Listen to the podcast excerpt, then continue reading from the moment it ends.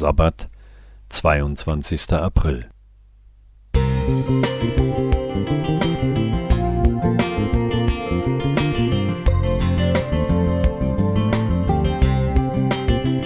Ein kleiner Lichtblick für den Tag.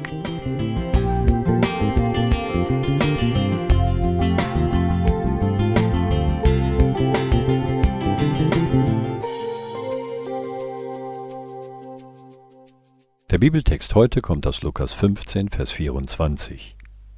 Und sie fingen an, fröhlich zu sein. Es ist nur ein kleiner Satz aus dem Gleichnis von den zwei Söhnen, wie Jesus es überschreibt, was wir das Gleichnis vom verlorenen Sohn nennen.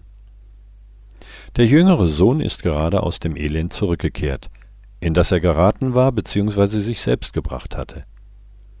Die Zähne der unerwartet geöffneten Arme des wartenden Vaters, der Höhepunkt fast jeder Predigt über diesen Abschnitt, mündet hier in die fröhliche Feier. Die meisten Predigten enden dann auch gern an dieser Stelle. Nicht so Jesus. Es folgt das Wort aber.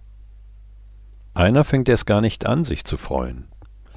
Einer wünscht sich, der Bruder, der tot war, wäre doch besser bei den Toten geblieben. Es gibt viele Deutungen dieses Gleichnisses.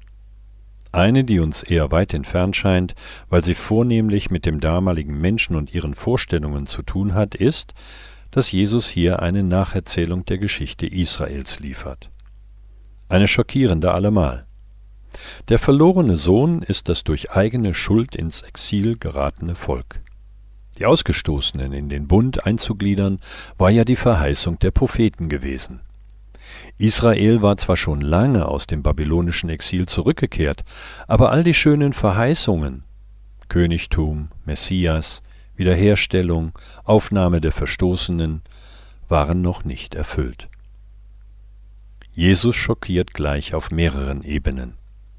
Erstens wird dem Sohn vergeben und der Kult spielt überhaupt keine Rolle. Zweitens ist nun der brave und fromme Zuhausebleiber das schwarze Schaf in der Erzählung. Aber drittens und sicherlich am wichtigsten, Jesus erzählt hier von sich. In ihm erfüllt sich das herzliche Willkommen an alle Außenstehenden. Er ist die Erfüllung des Gleichnisses. Durch ihn und nicht den kultischen Tempeldienst erfüllen sich die Verheißungen.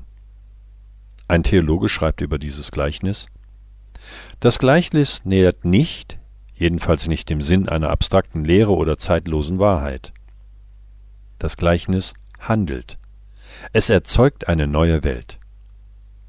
Und so stellt es uns auch heute vor die gleiche Wahl. Was überwiegt?